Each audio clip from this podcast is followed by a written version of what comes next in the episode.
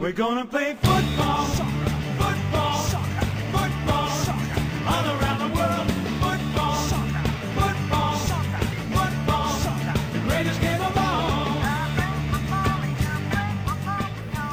Dámy a pánové, vážení posluchači, vážené posluchačky Kontrapresinku, vítáme vás u další epizody našeho podcastu o Premier League, tentokrát s tématem hrdinové. Hrdinů zazní hned několik v našem vysílání, samozřejmě patříme mezi ně i já a Dany. Ahoj Dany. Ahoj Vašku. Protože jsme tady, eh, nahráváme tady ve studiu pozdě, pozdě, oči se nám klíží, pot máme ve tváři, ale nevadí, i tak podáme nejlepší výkon, jakého jsme schopní a to je hodně dobrý výkon. A samozřejmě se dneska budeme povídat o spoustě různých událostí v Premier League, o konkrétních hrdinech, které zmíníme, eh, se to, ty se dozvíte až během, až během toho, co o nich budeme mluvit, nebudu vám to prozrazovat, tak jste napjatý, ale pokud jste viděli víkendový zápasy, tak asi tušíte, který by to mohly být, vzhledem k tomu, že se budeme bavit o Manchester United proti Tottenhamu, budeme se bavit o zápase Brentfordu a budeme se bavit o zápase West Hamu, to aspoň v základní části. Potom v bonusu navážeme ještě zápasem Leedsu a zápasem Arsenálu, takže už teď přijímáme sázky na to, kteří hrdinové se v našem vysílání objeví. A e, ten první teda zazní asi rovnou teď, protože naše první téma je šlágr kola, United proti Tottenhamu, zápas o top 4, ačkoliv teda ve skutečnosti to je zápas týmů, který se ani do top 4 nedostanou. Uh, ale jeho, jeho hrdinou byl každopádně jakýsi Portugalec, kterému je 37 a právě oficiálně překonal podle FIFA uh, rekord Pepiho Bicana a stal se nejlepším střelcem uh, profesionálním ve fotbale. Cristiano Ronaldo hetrikem potopil z Perez.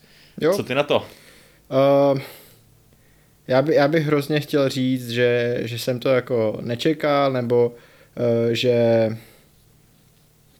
že to je překvapení, nebo že to je nezasloužená výhra United, vše, všechny tyhle věci, jo, hrozně bych chtěl mít nějakou dobrou výmluvu, jo, prostě dobrá výmluva na zlato, ale nemůžu, uh, United nás přehráli a, a jako přemysleli, nebo když to tak řeknu, prostě opět jako, uh, nebo já nevím, jestli opět, protože Ranikovi se to ještě moc často v Premier League nestává, ale Ranik překoučoval Conteho, myslím si, že Ronaldo podal fantastický výkon, ale United, uh, my jsme se o tom tady bavili minulý týden, že, to nejlepší, co United můžou udělat, je doma zalézt a hrát na breaky.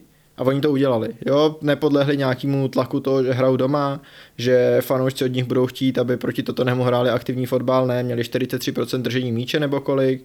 Uh, Ronaldo skoroval z dálky, skoroval hlavou, uh, podal si myslím velmi dobrý výkon a přesně využil všech prostorů, který mu obrana Tottenhamu nechávala. Uh, já bych ještě možná jednoho hrdinu vyzdvih, a byť je to teda takový jako sidekick v tomhle případě, a to i přesto, že se dal vlastní gol, tak podle mě Harry Maguire podal velmi dobrý výkon. Ono to jako přesně, jo, já, rádi se mu tady smějeme, protože on teda občas jako fakt vypadá jak lednička, a obratnosti na tom podobně, ale, ale zrovna v tomhle zápase proti Spurs předvedl na standardní výkon a uh, byť jako spousta panditů bude zase říkat, no jo, ale kdyby jako do toho míče nešel, tak tam je offside nebo bůh ví co, tak uh, i, i včetně toho vlastního gólu uh, byl, byl jeho výkon na, velmi nastandardní a myslím si, že United vyhráli zcela zasloužení, protože zatímco sami si vytvořili tři góly řekněme jako aktivní herní situací z nějakých jako dobrých pozic, tak Tottenham dal jeden gol, který byl vlastní a druhý po takový zvláštní ruce, zvlášť ještě ve chvíli, kdy United na začátku asi taky měli kovat penaltu. Takže jako celkově naprosto zasloužená výhra United, která, a ty to říkáš správně, on se asi jedne, ani jeden z těch týmů do top 4 nedostane, ale United to prostě dává naději, zatímco to naději Tottenhamu to pohřbívá hluboko pod zem. Takhle, vy pořád ještě máte dva zápasy k dobru na nás, to znamená, že pokud vyhrajete oba dva, tak jste bod před náma a teoreticky byste měli být v té pole position na nahánění Arsenálu, možná teda případně Chelsea, když by teda mělo dojít nějakým velkému kolapsu, ale dejme tomu Arsenálu. Um, jenže problém je v tom, že k tomu by byla potřeba aspoň nějaká konzistentnost a to je teď něco, co vám chybí vlastně skoro až komiksově zoufale, protože vy fakt máte sérii, že jo, prohra, výhra, prohra, výhra, prohra, výhra. No, my, my konzistentně střídáme prohru s výhrou, jako to děláme od nového roku velmi pravidelně. Mm-hmm. To znamená, že vlastně asi ani optimistický fanoušci Tottenhamu, který se přesně podívají na tabulku a říkají, no tak ale teď stačí 6 bodů a jsme zase tam nahoře, eh, tak si teď nemůžou myslet, že ty body fakt budete konzistentně dělat. že? No ne, my z těch šesti uděláme tři, že jo? Jasně, no, je aspoň hezký, když vlastně... Když víš, co máš čekat. Přesně, když nejsi napjatý, když se dneš k televizi s tím, že víš, co přijde, to je, co by za to dali uh, lidi, jako, um, jak přesně. Jak Přesně to jsem- tak, jako my, my, my, musíme ohledně našich výsledků být jako méně stresovaný než, než fanoušci Manchester City. Jo, ty furt čekají nějaký výhry a pak remizo jednou z Crystal Palace a najednou jako je to překvapení, ne, my jsme jako prostě ano, šla výhra, tak je prohra. Uh, teď teda já upřímně čekám, že se tenhle ten zlomí, protože nevěřím tomu, že vyhráme v Brightonu, podle mě to nejsme fyzicky schopní, jednak je to Brighton, kde máme za poslední dva roky naprosto tristní bilanci, protože dva roky zpátky si tam Jory zlomil ruku a rok zpátky tam nastoupil Sissoko na pravém wingbacku. To jsou velmi Uh. hororový zápasy. A jednak je to zase pro nás zápas na krát, po krátké pauze, který pod kontem neumíme, ale jako no, je to... A Bright- Brighton trošku z formy, trošku nemá o co hrát, možná by se tam dali urvat tři No a pak, no. pak o víkendu doma proti Hamu, to je, to je jasná dvojka, ne? Takže já myslím, že tenhle trend můžeme úplně v klidu dotáhnout až do repre pauzy.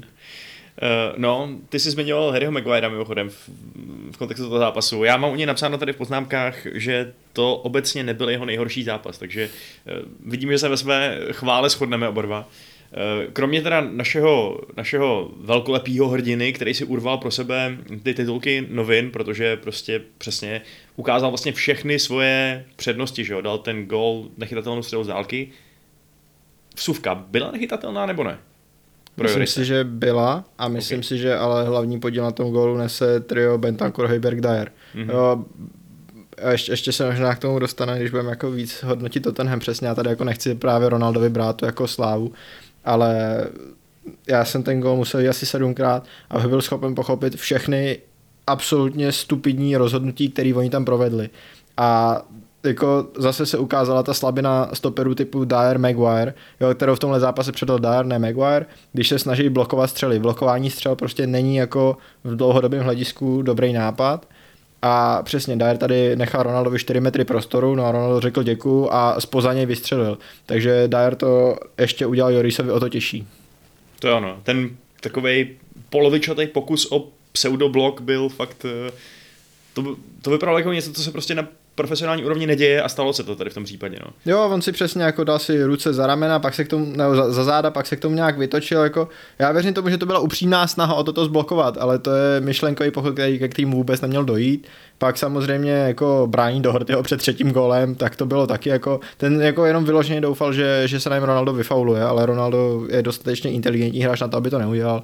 A zároveň ale ho pustil uh, Romero, ne? Ronaldo, no, ten no. jeho náběh. Takže, Takže, takže jako já myslím, a uh, u toho druhého gólu, což byl uh, ten náběh za obranu, Mhm. tak tam se zase uh, špatně domluvili Davis s Regilonem, protože Davis na poslední chvíli začal vystupovat, Regilon to už v té chvíli nestihl, tím pádem hrál onside, no takže jako tři góly Ronalda a, na, a každý, jako každý z obránců Tottenhamu si může připsat jako bezpečně vinu na jednom z nich. Hmm. Na druhou stranu mě překopilo, že jsem viděl nějaký, uh, nějaký statistický rozbor toho Ronaldova výkonu a byla mu, teď přesně nevím kým, ale nějakýma těma statistikama, statistama, mu byla přištěná, uh, přištěný XG jenom 0,8. Že vlastně jako jasně, ten gol z dálky, chápu, že tam bude to XG velice nízký, ale už jenom za ten tap in v podstatě, což bylo, že on dával gol s jako mezi malým vápnem a penaltou, Eh, a i ta hlavička, že byla zblízka, tak bych čekal, že vlastně to není známka úplně elitního zakončovatele, jak by naznačovala ta statistika. Já si myslím, že to, že to je tím, že uh, přesně to, jako to, to XG v těch jednotlivých situacích, nebo záleží samozřejmě nějaký ten model, ale není schopný obsáhnout uh, to, jak moc, uh, jak, nebo ten, ten detail té situace. Uh, Jo, pokud prostě to, to počítá s nějakýma parametrama, jako jestli to padl gol ze standardky nebo z open play, jestli to hrál levou, pravou nebo hlavou, a, tak v tom případě jako střel nebo střel hlavou po standardce, což byl ten třetí gol, z toho prostoru je la- relativně hodně, takže tam chápu, že to XG je malý mm-hmm. a, a přesně jako ten, ten model potom asi nebude počítat s tím, že ta dorážka z toho malého vápna je tepy, no, prostě Jasně. tam, uh, takže Uh, ano, tady si myslím, že to XG je trochu zavádějící, nebo jo, byl by potřeba asi nějaký víc komplikovaný model na to, aby obsáhnul to, že to, že Ronaldo měl dát víc než 0,8 gólů zcela jednoznačně z těchto situací. Hmm. Ale jinak je zajímavý, že Ronaldo, tam ono se s ním řešilo v souvislosti s jeho chováním, hlavně to, že uh, si od, uh, odletěl do Portugalska, zatímco jeho spoluhráči marně zápasili s Behemotem ve světle modrém, uh, ale nepoznal bys na něm, že, že by měl být jako nějak demotivovaný nebo naštvaný nebo tak, protože naopak mi připadalo na tom hřišti, že fakt jako bojuje jako lev, že ani nestojí jenom vepředu a nehraje si na Jana Kolera, ale fakt si zbíhal, byly tam situace, ve, kterým, ve kterých se odstnul na pozici pravýho beka, eh, byl často fakt strašně hluboko, až tak hluboko, že chyběl ten nějaký focal point, že jo? Ten, ten útočník, okolo, okolo kdyby se to narážel. Což ještě tak moc nevadí, když máš týmu Sancha, který uh, něco vykouzlí sám bez pomoci, ale, ale zarazilo mě, jak moc vypadal, že to chce a nevím, jestli to u něj taky není trošku o tom, že potřebuje mít tu hlavu v pořádku, jakkoliv se o něm říká, že je to ten perfektní profesionál, jakkoliv se o něm říká, že, uh, že vlastně je to radost ho trénovat, že jo. O, no a jasně, mít hlavu v pořádku potřebuje mít každý a myslím si, že uh, to, to přesně za, toho, za co ho všichni jako minulý týden hrotili, nebo spousta lidí, jakože odjel do Portugalska, nesala manchesterský derby. Už jenom to, že, nebo na, na více, už jenom to, že z té na chvilku jako uniknul, to, že dělal něco, co je dobrý pro, pro ně, jo? prostě sám sebe dal do pořádku. Uh, on není týmový hráč v klasickém slova smyslu. On bude chtít, aby tým vyhrál, ale bude chtít, aby tým vyhrál, protože on hraje dobře. Jo? A myslím si, že on ve chvíli, kdy cítí, že sám pro sebe udělal maximum, což čo, u čehož si nejsem jistý, že uh, předtím jako ten pocit mít mohl v Manchesteru, tak uh, on sám pro sebe udělal maximum. Myslím si, že ta formace 4-3-3 mu vyhovuje víc, než když se hrál na dva hroty. Přece jenom jako teď je skutečně ten jako středobod vesmíru. A, ale zároveň jako v tom nemusí zůstávat, ta formace není tak úzká, on jako když přesně chce si chce zběhnout, když chce hrát na trošku jiný pozici, tak může. Není to tak rigidní jako to 4-2-2-2, kde fakt jako musí zůstat uprostřed toho hřiště, je tam v té dvojce s tím druhým útočníkem, nemůže s tím nic moc dělat, je jako velmi uh, podřízený tomu systému. Takže on jako dostal volnost, dostal prostor na to udělat, co je nejlepší pro něj, trošku si vyčistil hlavu z toho manchesterského prostředí, myslím si, že ani ta prohra v derby na něj nedolehla tolik, protože nebyly jí součástí. No a pak přišel a, a jako ukázal, že jako když mu dáš prostor na to, aby on sám sebe dostal do psychické pohody, tak je pořád extrémně nebezpečný zakončovatel. Jo, uh, uh, Ronaldu v přínos pro tým a teď jako spousta lidí říká, že tenhle typ hráčů vymírá, že už je neuvidíme oni vymřou, pokud nebudou dost dobrý. Prostě Ronalda má smysl hrát, pokud ty, a říkáme to tady, já nevím, od srpna, kdy přestoupil, uh, pokud bude jeho přínos v brankách uh, pro ten tým větší, než uh, ta ta, ne, ta negativní stránky to, že nepresuje, že vlastně nebrání, že těžko říct, jestli může vydržet 90 minut dvakrát týdně, tak pořád má smysl hrát. Jo? To, to není o tom, že uh, každý útočník dneska musí být Harry Kane při obraných standardkách a musí umět kombinovat. Ne, tam jde jenom o to, aby byl dostatečně dobrý. A Ronaldo je pořád jako ještě velmi kvalitní zakončovatel, uh, byť už to asi nezvládá sedm dní v týdnu, jo? ale tři dny v týdnu ještě pořád může být jako nejlepší zakončovatel na světě. Je paradoxní, že ty jsi vlastně říkal, jak Ronaldovi vyhovuje tato vlastně ten, 4-3, ten systém 4-3, což je taky dojem, který z toho mám, přesně kvůli tomu, že to není tolik, eh, tolik rigidní jako ta 4-2-2-2. Proto je vtipný, že dolehly nějaký zkazky o tom, že Ronaldo přesvědčuje Rangnika, že by chtěl hrát na dva útočníky a že potřebuje toho partnera vedle sebe, aby, aby jako hrál uh, co nejlíp, ale, uh, ale takhle, jasně viděli jsme Ronaldo na Euro 2016, víme, že má takový amatérský trenérský ambice, ale nejsem si úplně jistý, jestli tomu rozumí líp než, uh, líp než Ralf, takže ať si Ralf dělá svoje. No, já myslím, že, že ten jako point je, je v tom, že Ronaldo nebo jednak je to rumor ze skádru, nebo z tábora Manchester United, těch je jako 10 tisíc do týdne, že? Ano, je to pravda. No. Uh, ale, a, to, a to jako, ale může, i, i pokud bychom se teď jako uh, zabývali myšlenkou, že je pravdivý, tak myslím si, že Ronaldo v tomhle má pravdu, že jemu ta hra na dva útočníky může vyhovovat v nějakém dlouhodobém hledisku, když bude chtít hrát Manchester. Kdyby chtěl hrát Manchester, řekněme, nějaký jako aktivní fotbal a tlačit soupeře, tak si myslím, že mu to může vyhovovat. Jo, prostě Manchester se bude tlačit dopředu. Byl to třeba zápas, který jste nad náma vyhráli v, v desátém kole, ten poslední na lajce Tottenhamu, kdy, hrál, kdy jste hráli 3-5-2 na hrotu hráli Cavani s Ronaldem. Tak Cavaniho náběhy nebo Cavaniho aktivita pod hrotem vytvářela prostor pro Ronalda, že jo. A, myslím si, že tohle jako určitě může být varianta, obzvlášť pokud bys po něm chtěl hrát nějak jako zvýšený penzum zápasů, pokud bys chtěl, aby hrál v anglických týdnech dvakrát v základu, tak je možný, že pokud budeš mít někoho, kdo to na tom hrotu oběhá spolu s ním, s nás, tak jemu to může vyhovovat víc. Pokud bys chtěl, aby eh, Manchester hrál proaktivnějc, tak eh, pokud tam bude mít druhý hráče, on se s nás bude dostávat k zakončení proti té obraně, která bude sedět v nízkém bloku. Ale myslím si, že jako ve chvíli, kdy budete hrát na breaky, což nevím, jestli by měla být vaše primární uh, uh, taktika, tak úplně v pohodě a myslím si, že ukázal, že je jako toho velmi schopný. Úplně poslední poznámka k Ronaldovi, než se přesuneme dál. Tentokrát ale ne pozitivní Jasně. a achání a ochání. Mně přijde vlastně docela vtipný, že on dal ty tři góly, zařídil tři body v důležitém zápase, jasně, byl, byl fakt dobrý.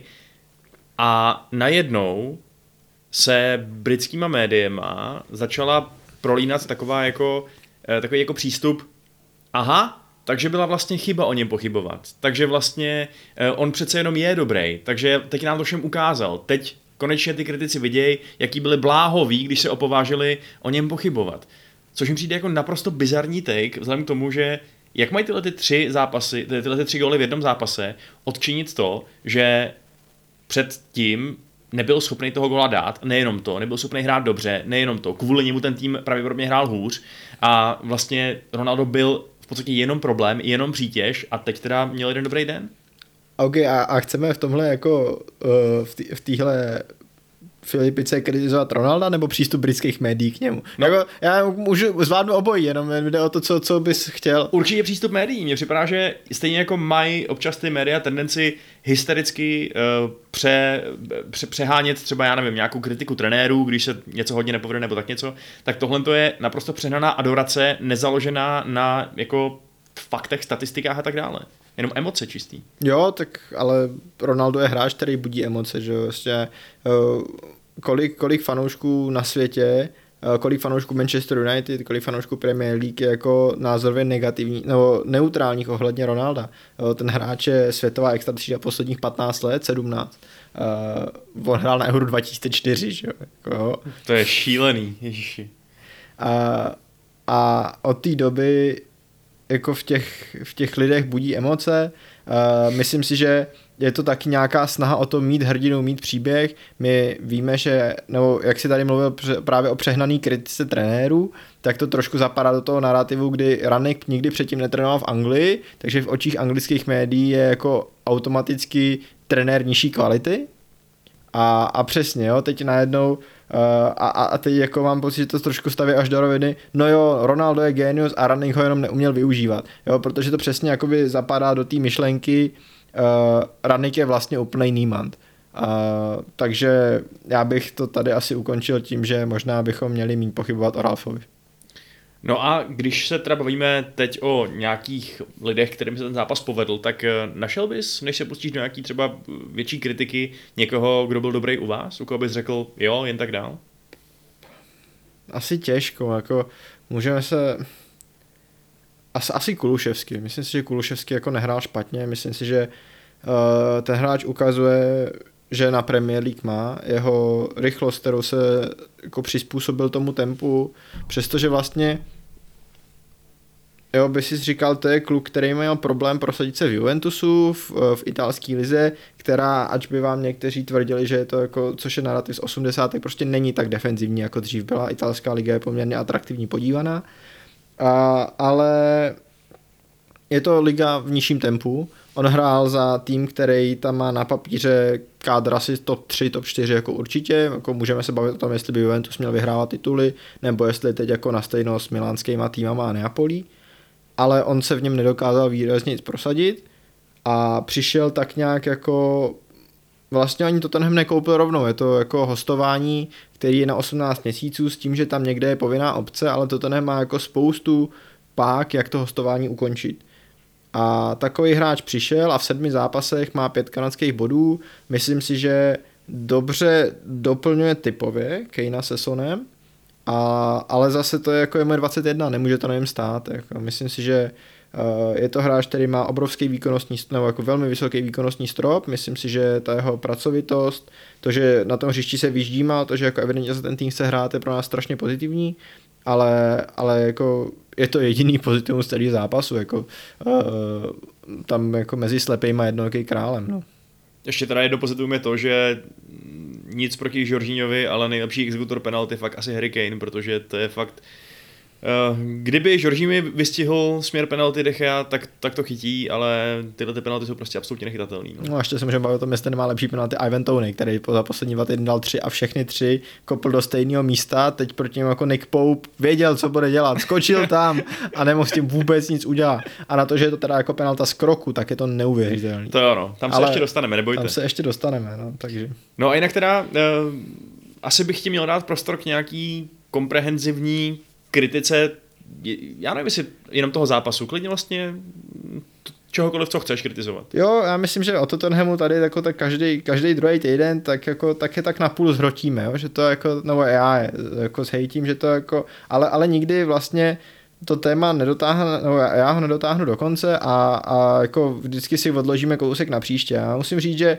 tenhle, ty, zápas mě jenom utvrdil v tom, že, že toho mám fakt plný zuby a že jako možná nechci takhle polovičetě řešit Tottenham každý druhý týden, takže teď se možná pojďme nějak jako víc do hloubky podívat na to, co všechno je snílého v království severolondýnském, tom bílomodrém. Uh, a, a začal bych úplně jako právě bavíme se o zápasu Manchesteru, tak bych začal tím zápasem.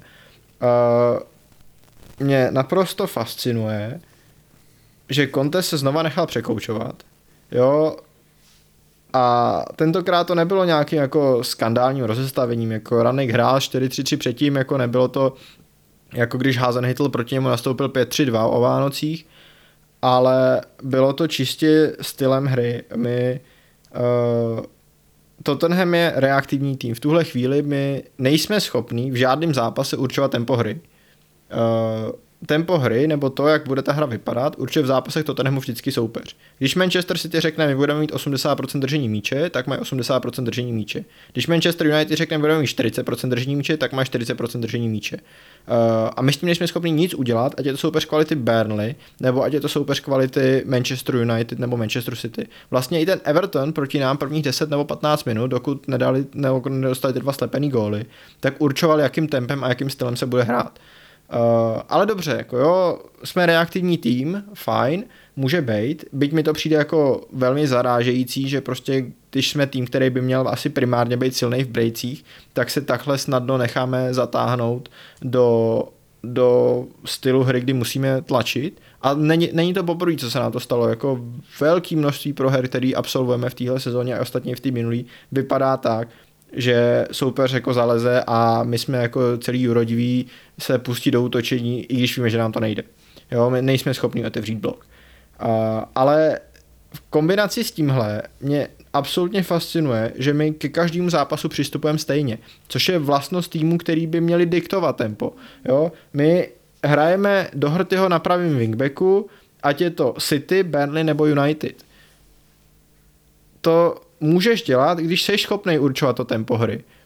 Nemůžeš to dělat, když to tempo hry přijímáš. Jo? Pokud přijímáš tempo hry soupeře, tak musíš být schopný uh, mít nějakou jako flexibilnější sestavu. Ale my hrajeme furt to samý, nebo tváříme se, jak kdybychom furt chtěli hrát to samý a zároveň my do toho zápasu jdeme s tím, že nevíme, co budeme hrát, protože to, co se bude hrát, určuje soupeř. Teď je to jako úplně, úplná šílenost. Jako. A, a to, je, to je nějaký jako obecný komentář k tomu, k tomu setupu. A druhý, já se ještě jednou vrátím k United, k těm gólům, který jsme dostali. Uh, není mi úplně jasný, jaká je silná stránka naší obrany. Jo, jako co umíme protože dostali jsme gol ze standardky, eh, dlouhodobě jsme příšerní v brání centru, eh, dostali jsme gol po střele z dálky, eh, kdy nás ale United poměrně jako snadno vykombinovali, dostali jsme gol z rychlého breaku, já jako nejsem si úplně jistý, kdybych měl vzít jednu věc a ukázat jako tohle Tottenham umí bránit dobře, co by to bylo. Jo, a když si vezmeš, kolik gólů my teď dostáváme na to, že Conte má být jako trenér, který umí bránit, na to, že hrajeme systém se třema stoperama, které jako přirozeně měly vzadu pevnější, tak jsme dostali jenom v tomhle kalendářním roce v Lize dva góly od Leicesteru, dva góly od Southamptonu, dva, uh, sorry, tři góly od Southamptonu, dva góly od Wolves, dva góly od City, uh, tři góly od United, těch, jako těch inkasovaných branek je velké množství, jasně můžeme se bavit, že jsou tam individuální chyby golmana, ale ta obrana na to, že jich tam pět a před nimi jsou dva poměrně defenzivní záložníci a před nimi možná nejlepší defenzivní střední útočník na světě, je katastrofální. Jo, a, a teď přesně si to skládá. Mám trenéra, který nikoho nepřekoučuje, máme přístup k zápasu, který je prostě naprosto jako lunetický, jako to se nedá jinýma slovama popsat a, a máme obranu, která je děravá. A ty si myslíš, že eh, konkrétně teda třeba to, jak jsi mluvil o tom, že necháváte soupeře určovat ráz toho zápasu, mm-hmm. tak ty bys s tím bojoval tak, že by zkrátka dobře ty hráči byli víc nadrilovaný v tom, že i když je k tomu soupeř vyzývá, tak oni prostě nebudou hrát ten nátlakový fotbal, radši prostě fakt budou zalezlí a udělají z toho okopávanou. No, já bych si to tak představoval, nebo uh, buď, anebo se musíme naučit hrát jako ofenzivní způsob, ale nemůžeme jako zůstat takhle na půli cesty, kdy neumíme uh, hrát aktivně a zároveň se k tomu jsme schopni nechat dotlačit. Jo, pokud existuje nějaký styl, který, v kterým nejsme komfortní a potom je to každý jako v Enfieldu, kde je tréninkový centrum Tottenhamu, musí vědět, že Tottenham není komfortní uh, v tom být jakoby tím, co určuje, nebo tím, co uh, útočí. Jo, ten nejsou na to hráči, my nemáme kreativního záložníka, uh, naši wingbacki, jejich kreativita třeba v tomhle zápase, tak je tam dohrty, u kterých je to jako velmi sousou, který asi je útočný wingback, ale můžeme se bavit o tom, jaká je jako kvalita toho koncového produktu. Hmm. A je tam Regilon, protože se se něco opět zranil a Regilon se jenom učí tu pozici wingbacka. Uh, Hmm. Takže, takže ta kreativita tam prostě není. A, pokud tam ta kreativita není, tak nemůžeme dopustit, aby nás tomu soupeř donutil. Takže bych z toho klidně jako, jo, Bern, kdy, kdyby United předvedli to, co předvedli proti Berny, to znamená zalesli na 4-3 dozadu a nechali hrát na breaky, tak z toho Šondajš udělal okopávanou na 0-0.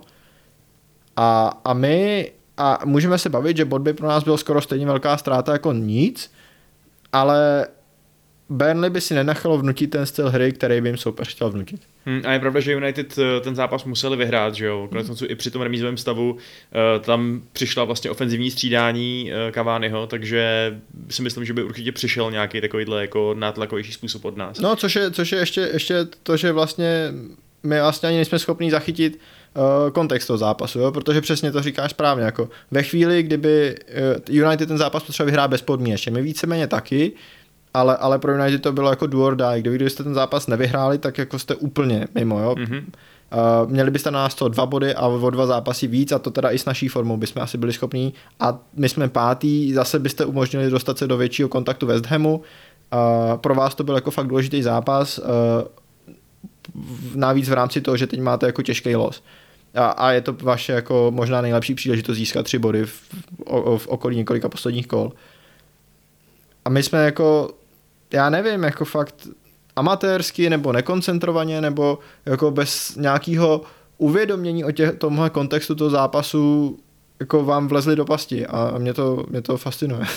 No a Conte ale to je přece jeden z nejlepších trenérů na světě. Jak je možný, že se mu děje tohle, co říkáš? Jak je možný, že dostáváte tolik gólů ze standardek, což je vlastně zmínil. Vy, máte, vy jste snad jako pátý největší poměr gólů uh, ze standardek oproti uh, celkovému tomu. Mm. A je fakt, že dostáváte ještě důležitý gól z těch standard, standardek jako bonus. Žádný jako uh, gól na 1-3, který dává soupeř v poslední minutě, že jo?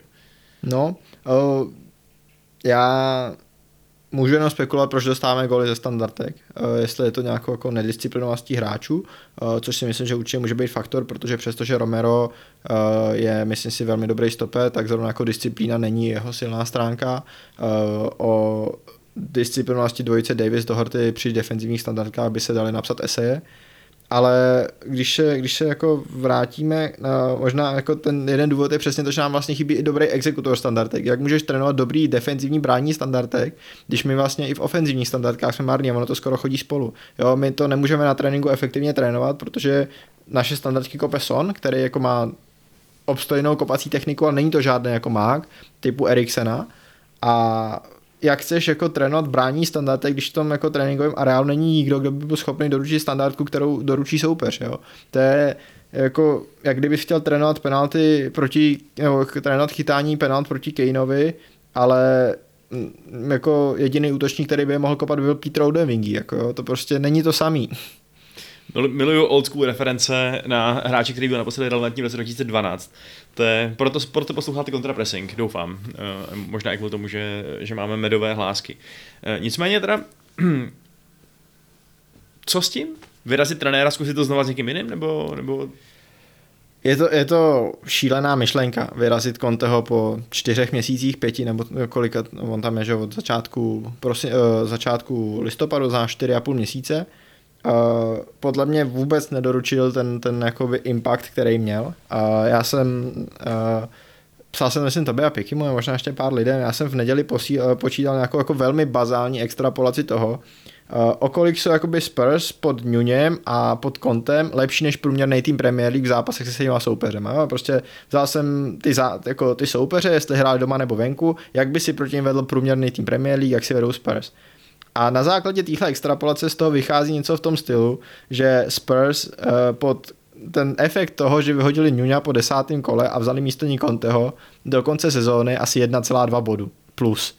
Uh, já jako nejsem investor a, a jako uh, finanční genius jako Daniel Levy, ale mně připadá myšlenka, protože ty extra náklady na konto jsou značný. Uh, je to to, že budeme muset, my stejně jako tím, že jsme vyhodili Nuna takhle, tak budeme muset vyplatit celou jeho gáži, která je 14 milionů liber za ty dvě sezóny, na který měl kontrakt.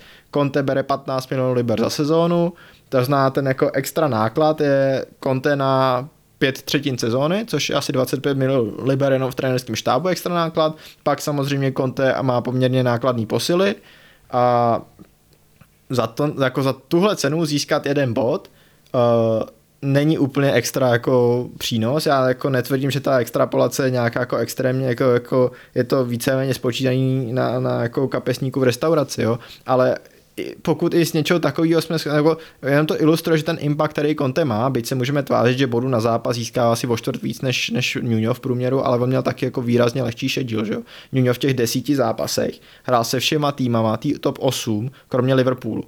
Jo, měl, myslím, že to byly čtyři zápasy doma, ale před, no, dokonce jenom tři ale přesto jako Nuno měl jako velmi těžký kalendář na začátek té sezóny a pak přišel Conte a naopak jako slíznul na začátku velmi lehký kalendář. My jsme se tomu bavili právě, když Conte přišel, tak to zmiňoval, že vlastně Conteho první zápas jako těžký byl Liverpool asi po měsíci a půl ve funkci a, a on vlastně z prvních šesti zápasů hrál pět doma nebo něco takového. A, takže Conte vůbec jako nedoručil ten efekt, který bychom si od něj slibovali.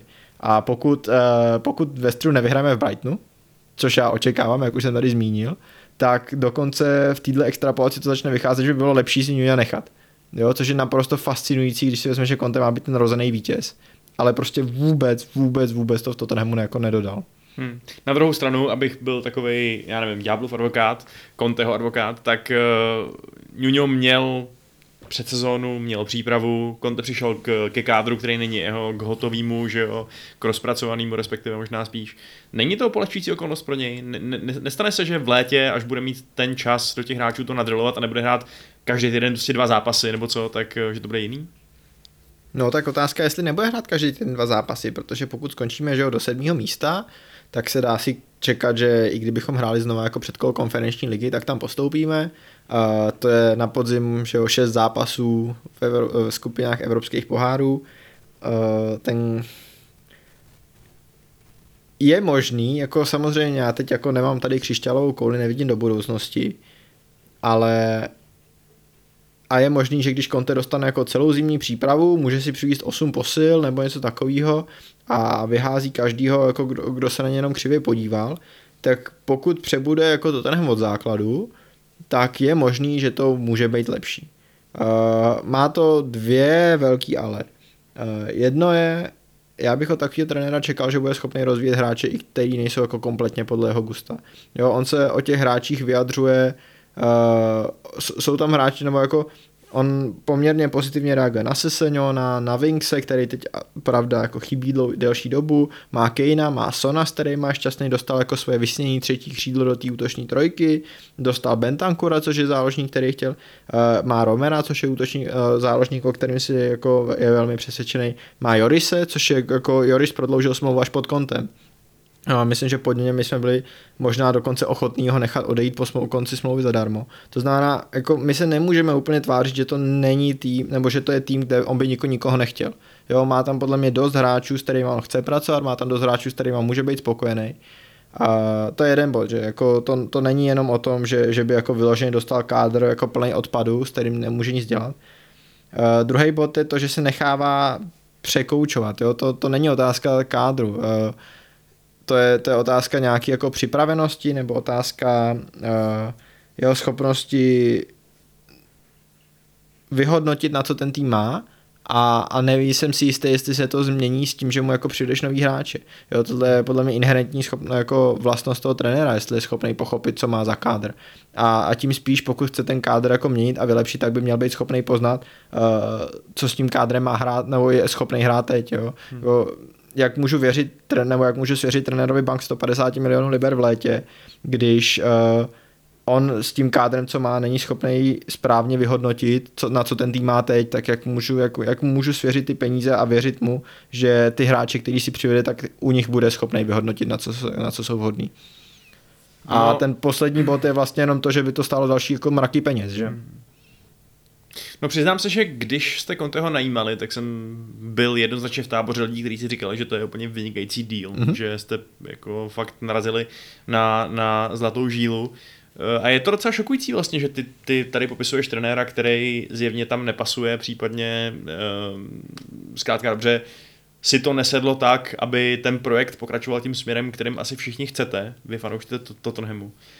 Takže no, jsem hodně zvědavý, no, jak to vyřeší uh, genius fotbalového managementu Daniel Levy. To já jsem taky zvědavý a uh, ty, ty říkáš, že jsi byl jednoznačně v táboře uh, pro Levy, teda pro, pro Conte, jakože to je jako skvělý masterstroke, já myslím, že to tady už říkal. Uh, ten, ten, jestli se pamatuju správně, tak ten díl po tom, co přišel Conte, tak my jsme nahrávali jakož 24 hodin po tom, co byl, nebo jako my jsme uh, ten díl kdy byl oznámený, tak my jsme to ještě tehdy nestihli, takže jsme to mohli jenom spekulovat. A pak jsme ho vlastně jako, pak byla repre pauza, pak jsme se tomu bavili, já jsem měl jako nějak jako větší množství času se nechat přesvědčit o tom, že to je dobrý nápad. Já uh, jsem vůči Kontemu měl nějaký, řekněme, jako uh, subjektivní výhrady už předtím, pak jsem jako i, i pod jako názorovým jako osvícením tebe a Pikyho a spousty lidí kolem usoudil, OK, tohle může fungovat, pak přišly ty první výsledky, jo, ty hráči začali běhat, ale nemám, jako v tuhle chvíli, já mu nevěřím, jo, jako a, a, nejsem, nejsem si úplně jistý, co by to, co by to muselo, co by se muselo stát, abych mu věřit začal. Hmm. Já rozumím tomu, že je to možná ode mě jako strašně příkrý vzít jednoho z nejlepších trenérů na planetě podle jeho jako bývalého track recordu a po 17 zápasech v lize, z kterých 9 vyhrál, eh, říct, že mu nevěřím, ale mě jeho výkony na lavičce, na tiskovkách, eh, vzhledem k nějakému vlastnímu managementu, eh, nepřesvědčují o tom, že tohle je jako člověk, s kterým můžeme dosáhnout úspěchu. Hmm. Pro mě je fakt největší varovný signál to, co se teď řekl, no, že i trenéři, stejně jako hráči, to musí mít v hlavě nastavený správně a on vypadá takový demotivovaný, naštvaný. Eh, kdybych byl hráč a viděl, co, jako jak, jak reaguje, tak taky to, mi, mi to nepřidá vůbec nic, takže Jo no, úplně chápu teď tvojí skepsy a vlastně bych se teď už nedivil, kdybyste zase začínali sezónu s nějakým novým trenérem. Jo, ale, ale já si myslím, že to není nutně špatný nápad a, a to je jaký další bod mojí obžaloby dvojce Levy Conte, my, my zapomínáme, nebo jako já myslím, že to trošku uniká pod radarem, jak moc poklesly standardy v Tottenhamu za poslední dobu.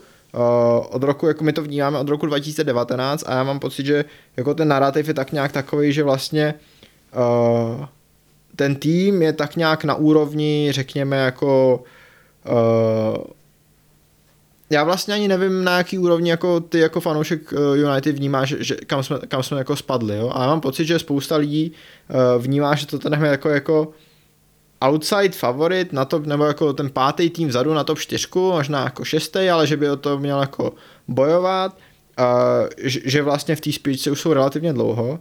Já bych jenom jako tady dal jako k dobru takový dvě statistiky. Byť nemám úplně rád měření jako points per game uh, z nějakého dlouhodobého hlediska, protože prostě ta liga se mění, ten jako ta, ta, ta krajina to se mění. Ostatně jsme toto řešili pár týdnů zpátky, že postupně se snižuje třeba počet bodů, který je potřeba na záchranu. Tak uh, Antonio Conte dělá 1,76 bodů na zápas. Jose Mourinho dělá 1, dělal v Tottenhamu 1,64 bodů na zápas. André Viaš Boáš, u kterého jsem přesvědčený, že byl 95 ze 100 fanoušků Premier League, který vůbec tuší, že byl v Tottenhamu, řekl, že to byl flop trenérský, a, tak byl vyhozený po prohře 0-5 s Liverpoolem, ale on ve chvíli, kdy byl odejít, tak dělal 1,83 bodů na zápas. A to přesto, že uh, pracoval s týmem, který si myslím, že byl výkonnostně výrazně slabší než to, co máme dneska. Jo, na hrotu hrál Adebayor, v záloze běhala dvojice Sandro Paulinho, pokud se nepletu, Uh, vedle Fertongena tam jako si mohl do uh, stoperský dvojice postavit více mě jako tréninkového panáka místo dvojice, Kiriče, Škabul a bylo by to lepší. Ten ta míra, jako ta míra, nebo ten nepoměr cena výkon za poslední roky se v Tottenhamu strašně zvýšil. Jako jo, cena za ten kádr stoupla, my jako se pořád tváříme jako víc hvězdný a hvězdný tým a zároveň ty výkony ale jdou strmě dolů a jdou jako strmě dolů v porovnání ale s Tottenhamem před deseti rokama. Jako Conte je v tuhle chvíli uh, někde na úrovni jako Rednepa. Uh, a, a vlastně od od, nebo na úrovni Rednepa bodově, ale když se vezmeš, tak ten kádr jako 16krát hvězdnější než za Rednepa, jako jo. Hmm.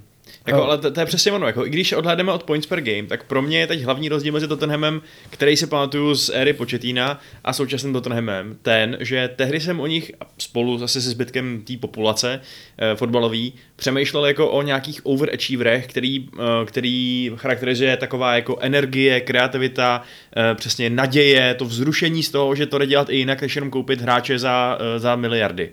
A teď naopak, během pár let, že jo, bez ničeho nic, se z nich stali underachievři. Ale, ale naprosto brutálně a přesně to, myslím si, že se narazil na velmi dobrý point, který to dělali jinak. Jo? A jako tuhle mantru toho, že to ten je nějaký jako Maverick Club, který to uh, dělá jinak, prosazuju dlouhodobě.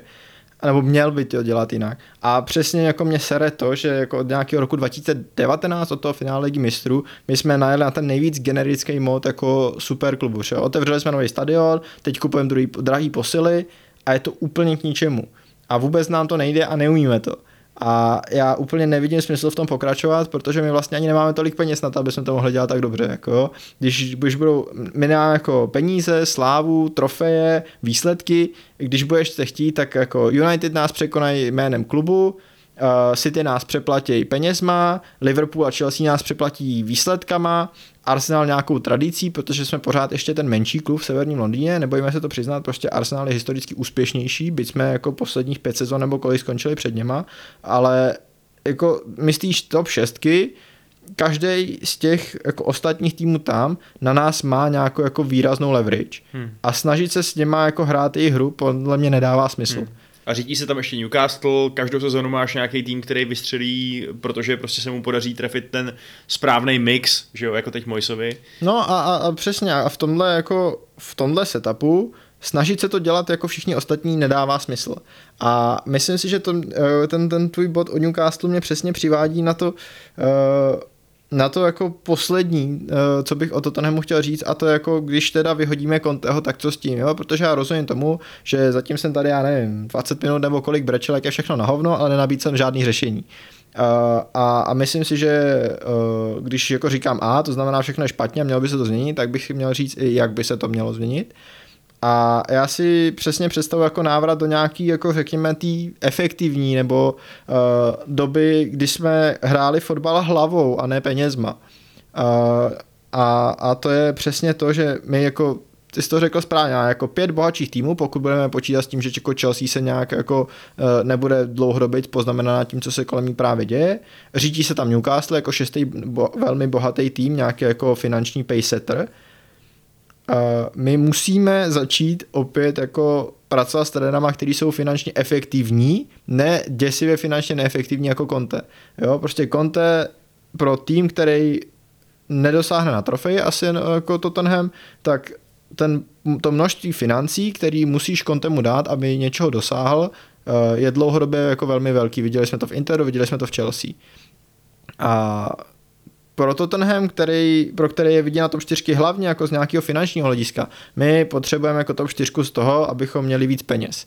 Jo, uh, hmm. tak, tak potřebujeme na to nějakého cost effective trenéra. To znamená, já bych jako velmi rád byl, kdybychom jako přivedli nějaký trenér, který rozvíjí hráče, nebo který umí ty hráče jako s něma overachievat, nebo který využívá nějaký právě moderní metody, s kterými můžeš právě jako tenhle uh, masivní recruiting uh, s, jako s, uh, za hodně peněz jako tak trošku přečůrat, když to řeknu blbě. Jo, takže já nevím, kdybychom přivedli Házen Hitla, který je v, to, v, v který hraje přesně ten energický fotbal, který si, ty si říkal, že nás stylizuje. Kdybychom přivedli Gažarda, který víme, že velmi dobře rozvíjí hráče, kdybychom uh, přivedli uh, Grahama Potra, o kterém víme, že rozvíjí hráče, anebo právě když se podíváme na tu stranu toho, dělat to jako chytře, dělat to jinak, tak já druhou sezónu nebo kolik, mám na svém jako listu to pěti trenérů, který bych chtěl v Tottenhamu vidět, než umřu.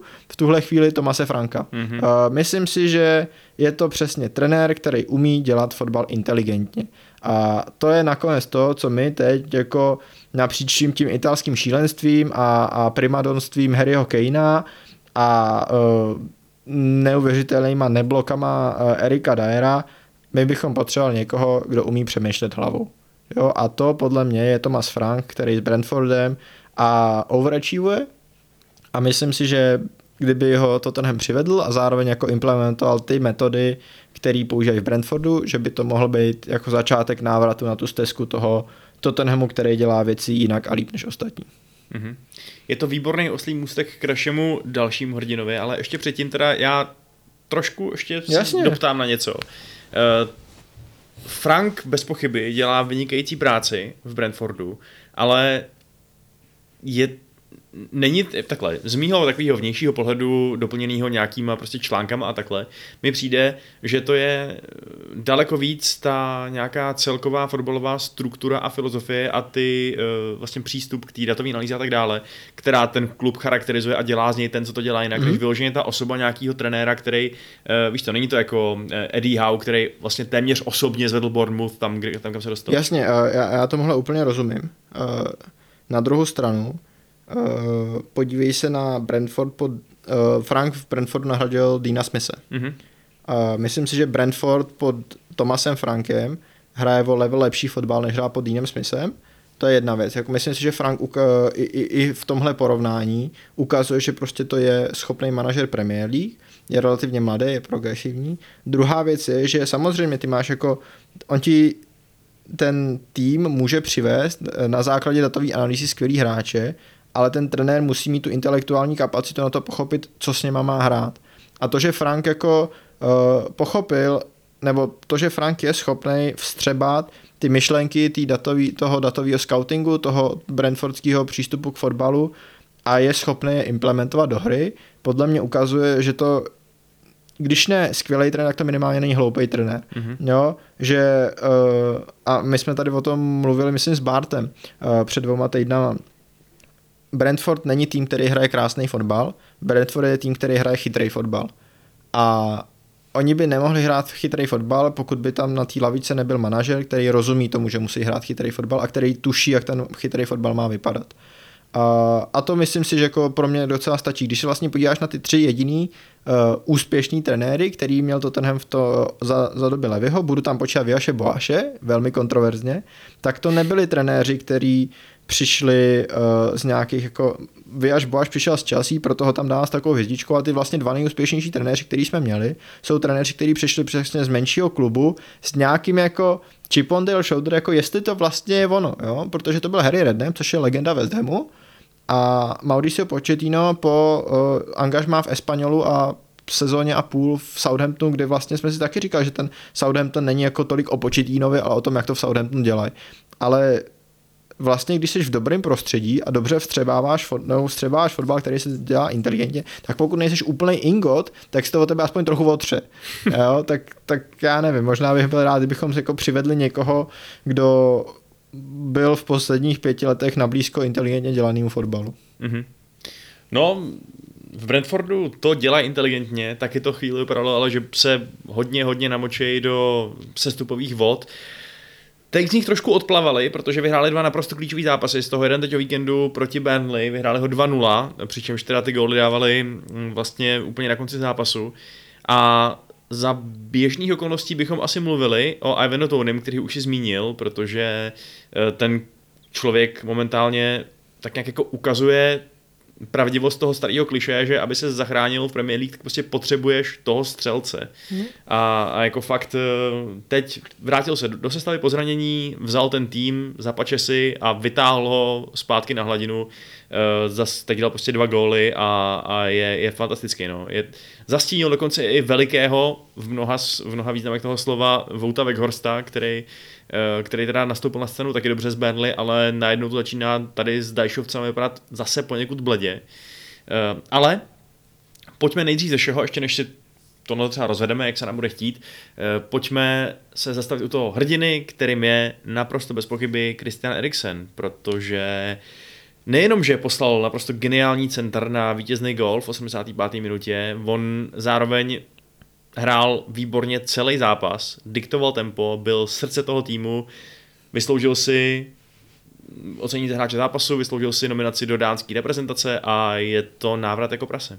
Je to skvělý a já jsem za něj strašně happy. Uh, ne snad proto, že by to byl jako bývalý hráč, to to nemohu být samozřejmě to jako uh, mě, uh, mě těší, že, že se mu daří. Uh, já jako Eriksena mám rád od jeho času v Ajaxu. Uh, když jsem hrával fotbal, tak jsem si na dres nechal dát 23 právě po něm.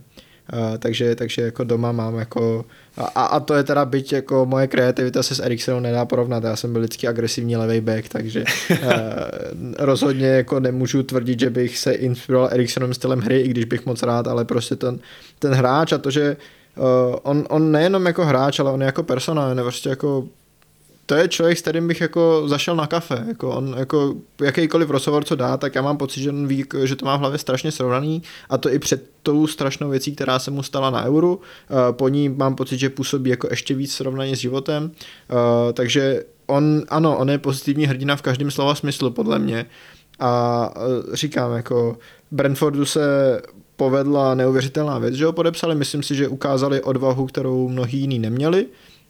Zároveň ho přivedli do prostředí, který jemu může být příjemný, protože má přesně kolem sebe dánského manažera, eh, má kolem sebe dánský spoluhráč, ať už je to třeba Christian Norgord nebo teď nový Jonas Lesl, ale, ale dali mu důvěru a zároveň mu svěřili roli v týmu, která mu sedí. Eh, My jsme se tady bavili o tom, že Frank hraje inteligentní fotbal a že to ale není pěkný fotbal. A je to fotbal, který je hodně o standardkách. Brentford jsou typicky centry a dlouhý auty, No a Eriksen možná neumá, neumí hodit 50 metrový aut, na to je tam ten, to, to je tam, že jo, Pontus Jansson nebo někdo další, nebo Ethan Pinnock, ale on je ten, kdo umí zahrát tu standardku, on je ten, kdo umí nacentrovat, a on je ten, kdo umí té hře těch deseti běžců kolem něj dát myšlenku, což potvrzuje od svých časů v Ajaxu, v Tottenhamu, v Interu mu to s kontem nevyšlo, ale uh, tolik nehrál, ale myslím si, že je, to, je to hráč, který pořád jako ukazuje a já doufám, že mu to vydrží, že to není jenom jako nějaký záblesk, který si ty třeba předpůjdal u Kaučíňa. Mhm, to mi vyšlo hezky, no. Uh, ale, ale já doufám, že mu to vydrží, doufám, že jako na téhle úrovni ještě, ještě, já nevím, pět sezon zůstane, protože ta jeho hra zároveň není jako založená na nějaký uh, fyzický zdatnosti, je to prostě hráč s mozkem a takový hráče je jako rádo sledovat. Hmm. Já jsem přesně chtěl říct něco, podobného, v tom smyslu, že čertem asistenci, jako jasně, klíčový moment zápasu, jasně, ale co mě, když jsem ten zápas viděl, eh, co na mě zapůsobilo úplně nejvíc, bylo to, že ačkoliv jsou všechny týmy v Premier League už dneska vlastně hrozně bohatý a můžou si dovolit přivést eh, dost luxusní hráče, třeba na evropský poměry, tak i tak na tom Eriksenovi bylo vidět, jak je to prostě na poměry těch spodních patr Premier League naprosto elitní hráč. Jak fakt byl možná ne krokem, ale myšlenkou napřed. Jak viděl pas a prostě ho tam poslal. Přenes hru naprosto dokonale prostě na, prav, na pravý křídlo, nám Beuma, jak kdyby to nebylo vůbec nic prostě. A ještě navíc teda mi přijde, že fakt eh, hodně profitoval z toho, že měl takovou volnější roli v tom 4-3-3, což je vlastně nová formace, kterou teď Brentford hraje. Už opustili od toho svého takového trochu barbarského, že jo, 3-5-2, bořičského. A přesně taky, že jo, je tam troška toho, je to ten systém, ve kterém využiješ trošku toho hedvábí eh, záložního, který ten Eriksen prostě totálně poskytuje. A jak říkáš, já jsem taky ho měl vždycky rád, už od dob Ajaxu. Neměl jsem ho teda na dresu, to, to, to zase tak daleko moje láska nešla, ale jo, ještě s tím incidentem na Euru je to, je to prostě neuvěřitelný návrat a jemu to teda fakt hodně přeju. No, a když jsme tady mluvili o tom, že jako Franka by chtěl do Tottenhamu, tak kdyby se vzal package dílu Eriksena, tak si myslím, že jako Eriksen podle mě v tuhle chvíli má na Tottenham úplně v pohodě. Je to přesně ten hráč, který tomu chybí. Jasně, nemohli bychom s ním hrát 3-4-3, protože kam ho tam nadspeš, ale to je jako přesně hráč jeho kvalit, ten hráč, který umí s tím balonem něco vymyslet. Jo, prostě ten, to, je, to je to, že ty máš na hřišti 10 dělníků a potřebou mistra. Potřebují k sobě někoho, kdo jim řekne, musíš do toho perlíku mlátit takhle, jinak z toho ten šící stroj nebude. Jo, teď jsem řekl nějakou úplnou blbost, omlouvám se vám všem, kteří jste... Uh, Já jsem tím přemýšlel, ale možná, možná to dává smysl, teď nejsem jistý. ne, já, já jsem si poměrně jistý, že to smysl nedává, uh, obzvlášť vzhledem k tomu, že se uh, rozčilu u toho, jak se jako przní, nebo jak v, uh, v některých jiných relacích mají představy o tom, jak se nosí různé nádoby na vodu, uh, tak bych podotknul, že teda se omlouvám všem prostě, ale Eriksen je mistr. Je to mistr, no. Eh, Je, je zvláštní, že u něj to funguje a třeba u eh, Ezila a podobných playmakerů desítkových čistě, kterých jsme jim přepovídali tu zkázu docela úspěšně, tak to, to, to, to nefunguje, no. Ale A já myslím, že to tím, že Eriksen nikdy jako u něj to, že je inteligentní hráč na stavba, že, že on prostě umí, on není jako sprinter, ale umí běhat, on umí zakončit, on Mhm. se nebojí bránit, on je jako velmi dobrý všestranný hráč a kromě toho je geniální jako nahrávač. Pro něj to není Mhm, jako mhm, mhm. uh, to jediný, na č- čím na tom hřišti umí přispět. mhm. Jo, proto on hrá v Tottenhamu dost často z křídla, jo, Mhm. v té v rotující trojici se Sonem a s Alim, protože to zvládal. Jasně. No a jinak teda ještě jenom pár slov k Burnley, naše oblíbený téma. Eh, Proč jsem říkal, že to s nimi nevypadá dobře, je nejenom to, že vlastně prohráli tady důležitý, důležitý relegation zápas a ta jejich forma už je zase taková všelijaká. A furt ještě mají nějaký zápasy k dobru, ale bohužel úplně nemají k dobru stopery, že jo? Protože ten druhý gól, tomu předcházela eh, červená karta eh, Kolince, která byla za mě teda dost přísná. Já chápu, že ten double punishment, penalta plus červená karta, se pořád aplikuje, pokud ten hráč nechce hrát balón, což on nechtěl, strčil ho. Ale nebyl to kdo ví jaký faul, já jsem fakt čuměl jako blázen, když Já jsem červenou. byl hodně překvapený, právě jsem si říkal, jako jestli je tohle faul na červenou. Uh, neměl jsem pocit, že by to nebyl ve vyložený brankový příležitosti ani. Jo. Prostě to bylo... Uh, a, abych to řekl blbě, kdyby to bylo mimo vápna, asi nejsem jistý, že se píská faul. Hmm. Jo, uh, tím spíš si vůbec nejsem jistý, že by se to mimo vápno dávalo žlutá. A dá za to červenou. No, Jako podle litery pravidel asi, víš co, op, úplně Tierney si to ale... obhájí. Uh, nicméně o to komičtější je to v případu Tierneyho, který nedal červenou kartu Robertsonovi za, uh, za ten zákrok na Emersona, původně nedal červenou kartu Kaneovi za ty sáně, který jsme tady řešili. Uh, pak byl ještě jeden zápas, který nějakým tímhle jako svým rozhodováním. Uh, on podle mě pískal uh, Toho Ronalda, který jsme řešili, to už já už si to nepamatuju, co to bylo rozhodčího. Nevím, ale jestli on náhodou Tierney nepískal ten zápas, kde Rodry měl dostat asi čtyři žlutý a nedostal ani jedno proti Arsenalu. Ale, ale jako vím, že, vím, že jako Tierney zbastil už v téhle sezóně několik zápasů tím, že červený karty neuděloval jako úplně tak, jak by se měly. A, a pak najednou přijde tenhle zákrok v 92. minutě. Já si nejsem jistý, že a, a teď možná jako je to moje afinita k Burnley a tak dále, ale já jako nevím, co tam ta červená karta řeší. Hmm. Jako to... Kdyby se to obešlo bez ní, tak bych řekl, že je to úplně stejně obhájitelný a měl bych pocit, že citlivější. Hmm. A problém je ten, je ten, že chybí ještě Ben Mee, to Hmm. znamená, že Daesh to bude lepit velmi blbě teď. No, a, zvlášť při formě, v které je Tarkovský. Ano, je to tak, no. Tarkovský, který teď bude bez smlouvy a už vyhlíží nějaký elitní klub top 4 pravděpodobně, tak eh, no, spíš to No, bude top 4 nějaký Čempu. Everton nebo něco v Čempu, přesně. Ne, tak Tarkovský hrál v tom zápase strašně. Eh, Ten první gol, já rozumím tomu, že Tony si naběhl na Charlieho Taylora, eh, protože proč bys to neudělal, je to jako velmi dobrý řešení ze strany útočníka, na druhou stranu Tarkovský tam na, na způsob nejlepších uh, defenzivních zákroků Erika Dyera bránil prázdný prostor Hmm. a uh, aby se i neinspiroval jenom jedním stoperem, toto, nebo jenom jedním obráncem Tottenhamu, tak se ještě inspiroval Rom, uh, Royalem a bráním prázdného prostoru pro jistotu ještě hrál Tonyho onside. Jo, naprosto katastrofální rozhodnutí. Uh, ta žlutá karta, kterou dostal potom, tak ta byla taky úplně dementní. A prostě Tarkovský není ve formě a není ve formě další dobu, tenhle zápas to podle mě jenom dokresluje a pokud bude muset po reprezentační přestávce za Burnley nastoupit stoperská dvojice James Tarkovský, Kevin Long, tak to Sklaric vypadá dost bledě. Kdo by to řekl, že Burnley zrovna doplatí, když na něco tak na stopery, viď? Ale... No právě, jako já bych čekal, že přesně na šíře kádru jim dojde skoro kdekoliv jinde, jo, ve středu zálohy tam není kvalita, eh, ta, tam není dlouhodobě, ale a ani šíře kádru, protože střední záložníci jsou kdo Ashley Westwood, Josh Brownhill, to jsou takový ty dva hráči, kteří jako asi mají na to hrát Premier League a doplňuje Jack Cork, u kterého ještě pořád nevěříme tomu, že ještě furt hraje Premier League. Teď on hrá už za Southampton, Swansea a podle mě byl možná ještě někde, než přišel do Burnley. Nehrál v Sunderlandu náhodou? Já si teď nemůžu, nemůžu To je ta, ono je tam těch jako průměrných Jacků spoustu. V Sunderlandu hrál podle mě Jack Rodwell, jako jo, ale, Ten tam, ten tam určitě, no. Ale-. Taky callback, že jo? no ale... a přesně. Ale, ale jako určitě prošel Swansea a, a Southampton. A, a v, uh, mám pocit, že v obou z nich dělal chvíli kapitána, ale to je jedno. Uh, no ale Korkově jako je výrazně na špatné straně třicítky a pak jako ten čtvrtý dopad je ve středu zálohy Dale Stephens, což je hráč, který podle mě nikdy na Premier League neměl. On se do ní podle mě dostal, když tam postoupil s Brightonem, ale... Swansea, Swansea No, to bylo. no, jo, jo, jo, říkám. jasně. A uh, tam byla legendární středová dvojice Jack Cork, Jisung Park. A ne Jisung Park, ty vole. Jak se jmenoval ten, ten Korejc, co tam hrál? Promiň, tak jsem úplně ztratil myšlenku, když jsem hledal, kde hrál Jack Jasně, Cork, že? no, jak, jak se jmenoval ten Korejc, co hrál v Swansea? Ki. Uh, jo, No, ano, Sung ano, Ki. jasně, Ki, ten byl Sung- super, taky Sung- vysoký. Sung Ki a Jack Cork, legendární středová dvojice Swansea. Že to byly časy, To byly tyjo. časy, no, svět byl krásný. Leon Britton. Netrénoval nás Antonio Miču. Conte.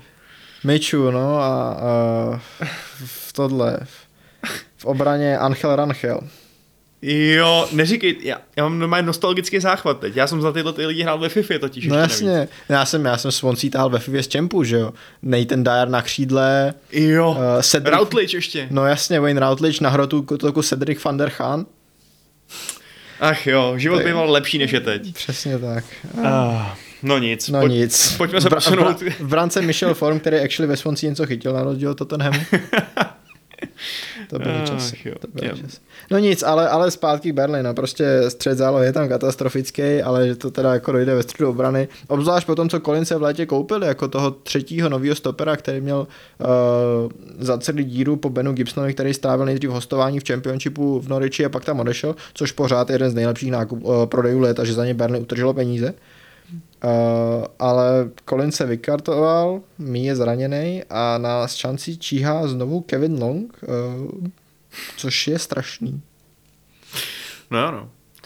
Úzký kádr tě prostě dřív nebo později kousne do zadku v Premier League. Jo. Což je něco, co si neustále říkáme i u dalších Clareton Blues, eh, ze kterých se rekrutuje náš poslední hrdina základní části, protože se budeme mluvit o, o zápase West Hamu s Aston Villou, který možná proti papírovým předpokladům West Ham zvládnul vyhrát 2-1 a vlastně klíčový první gól no, prostě důležitý první gól, protože pak přišel ještě další a ten poslední gól uh, Aston Villa byl už jenom vlastně uh, kore, korekce skóre, tak vstřelil Andrej Jarmolenko, který se vrátil do sestavy po té, co měl z pochopitelných důvodů volno, protože to je Ukrajinec, protože jeho rodina na Ukrajině během uh, té invaze byla a uh, muselo to pro něj být naprosto strašný, i podle těch informací lidí, co s ním teď žijou v klubu. A nastoupil, celý stadion byl za ním, eh, hlásili eh, vlastně včetně fanoušků Aston Villa, všichni mu prostě tleskali a tak. A on přišel a dal teda naprosto luxusní gol. Jo. A otázka, jestli by vůbec nastoupil, kdyby Michal Antonio neměl problémy s kolenem. Mhm, je to tak, no. Uh, Ale přišel a co mě teda fakt zaujalo, on, že jo, čekal bys, že bude trochu zre- zrezavělej, ale on fakt byl okamžitě vidět a ten gol byl, to byl gol hráče, který se jednak strašně věří eh, a jednak který jako tam nějak patří do té Premier League, protože bleskový zpracování, úplně jako hedvábný, pak ještě rychlejší střela eh, do rohu a pak teda samozřejmě ta jeho reakce, která způsobila, že i fanoušci Aston Villa mu opět tleskali i za ten gol proti jejich týmu, protože vlastně že padl na kolena, ukázal rukama eh, do nebe a, a pak už jenom schoval hlavu v dlaních, protože to prostě není bylo moc a je to myslím úplně pochopitelný. No. jo. Uh, je otázka, jako jestli, jestli Jarmolenko sám je tak uh, mentálně odolný, že, že prostě po tom, co měl pauzu, tak dokázal přijít a, uh, a, a tohle předvést. Uh, já jsem ostatně jako asi rád, že vlastně všichni ukrajinský hráči, kteří jsou teď v Premier League, to znamená podle mě jsou tři, byť i Max Killman má ukrajinský občanství, ale reprezentuje podle mě Anglii, tak, uh, tak trojice Zinčenko, uh, Mikolenko, Jarmolenko. Uh, myslím si, že všichni tři teď jako nenastupovali. Uh, Mikolenko už nastoupil v zápase proti Tottenhamu, ale uh, West Ham vlastně Jarmolenko vydal ze všech tří těch týmů největší volnost. Řekl mu prostě Andrej, uh, jsou daleko důležitější věci než fotbal na světě. Uh, přijď zpátky, až budeš jako připravený hrát. A myslím si, že to je jediná správná reakce. Uh, jako ono je teď se strašně krásný, když si Everton a uh, Manchester City ve vzájemném zápase oblečou trička na podporu Ukrajině a rozumím tomu, že to bylo jako dva dny po, po, tom, po, tý agresi, no, po začátku té agrese ze strany Ruska, že, tohle jsme, že tady jsme o dva týdny dál, ale, ale trochu mě překvapuje, že a, a je, je možný, že, že Mikolenko se Zinčeníkem vyhodnotili, že jako oni naopak s tím týmem chtějí zůstat, že uh, že to je pro ně to nejlepší prostředí, kde teď můžou být a že soustředit se na fotbal je pro ně to jediný, kde se teď cítí dobře a bezpečně, ale je to takový, že jsem vlastně rád, že jako Jarmolenko dostal od klubu tu volnost, já jako vezem nechválí se mi snadno, protože já to říkám dlouhodobě, pro mě je to asi nejméně sympatický tým z Premier League, uh, i, i nějakou rivalitou vzhledem k to, nebo směrem k Tottenhamu, uh, ale jsem rád, že mu dali prostor, aby se, aby se dal aspoň trochu mentálně dohromady tak moc, jak to v téhle pro nás pořád nepředstavitelné situaci. Doufám, že to pro nás nepředstavitelná situace zůstane. A doufám, že i pro něj to brzo přestane být jako šílená situace. Já doufám, že prostě brzo to, ten, to, co mu způsobuje tohle vnitřní utrpení a pnutí, jako pro něj skončí. Ale jsem rád, že mu dali prostor na to, aby se dohromady, jsem rád, že ho nasadili, jsem rád, že uh, on dal gol, tam jako v tom příběhu přesně, ty jsi to říkal dneska na začátku dílu, v každém jako příběhu máme hrdinu, Jarmolenko tady je hrdina, a, ale jako velmi cením i přístup VZM k téhle situaci. Myslím si, že uh, byť to asi není něco, co by se dalo aplikovat jako šablona, tak k té situaci přistoupili citlivě a, a myslím si, že za to jim patří díky. Mm-hmm. Jo. Já bych tu situaci ocenil ještě z jednoho takového úhlu, a to je ta, že pro mě to je fakt docela takový významný symbol. Mhm. Jednak symbol toho, že fotbal, ať si kritici moderního sportu, to, tohle toho našeho oblíbeného, říkají, že to je prostě 22 milionářů, který se honí za Mičudou, pořád má tu moc, je inspirativní prostě a může fungovat jako ukázka něčeho. A pro mě v tenhle ten okamžik zafungoval jako ukázka nějaký jednoty. Mhm. Protože přesně nakolik silný je to, když cítíš, že celý ten stadion, včetně toho soupeře, je za tím hráčem, který právě uh, je takhle spojený s nějakou tou katastrofou. To je v letčems daleko autentičtější propojení, tohle to překonání nějakých tady regionálních rivalit a tak dále, než když, já nevím, víš co, nic proti tomu, ale proti takovým jako institucionálním gestům toho typu, že všude vyvěsíš prostě ukrajinský vlajky nebo něco takového. Tohle je fakt něco, co mi přišlo takový jako niterný a, eh, a prostě jako takový pravý. A Jo, bylo to prostě krásný vidět. No. Ano, a myslím si, že uh, to, tohle je, ano, ta moc fotbalu, kterou zmiňuješ. Uh, já si pamatuju na jedno gesto podobný z, uh, z přípravy na tuhle sezónu, kdy Bukayo Saka po, uh, po euru byl terčem uh, rasistických útoků, jak už je bohužel v Anglii taková smutná tradice, je to naprosto nechutný, ale spousta lidí má pořád, nápad, no, pořád pocit, že to je jako to pravý ořechový. Uh, mně není úplně jasný proč, ale toto jako socialistického studisto tady asi dělat nemusíme.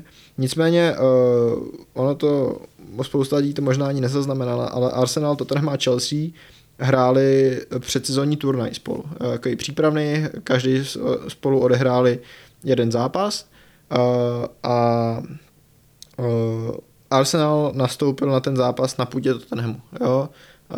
A Bukayo Saka hrál a vlastně celý stadion Tottenhamu Hotspur mu vyjadřoval podporu, přestože je to hráč toho největšího rivala, přestože Bukayo Saka je prostě odchovanec Gunners a přestože ho budeme dalších 15 let nebo jak dlouho bude za Arsenal hrát, mu budeme přát, ať si jako v každém zápase šestkrát ukopne a nikdy už netrefí branku, tak uh, prostě v tu chvíli jsme, před, jako myslím si, že to bylo přesně to, úplně to samé jako s tím Jarmolenkem. Teď bych nerad tohle story o Sakovi uh, jako od, odebíral nějaký jako záměr nebo odebíral ten fokus z toho momentu s Jarmolenkem, který je asi ještě důležitější, ještě líčtější, ještě niternější.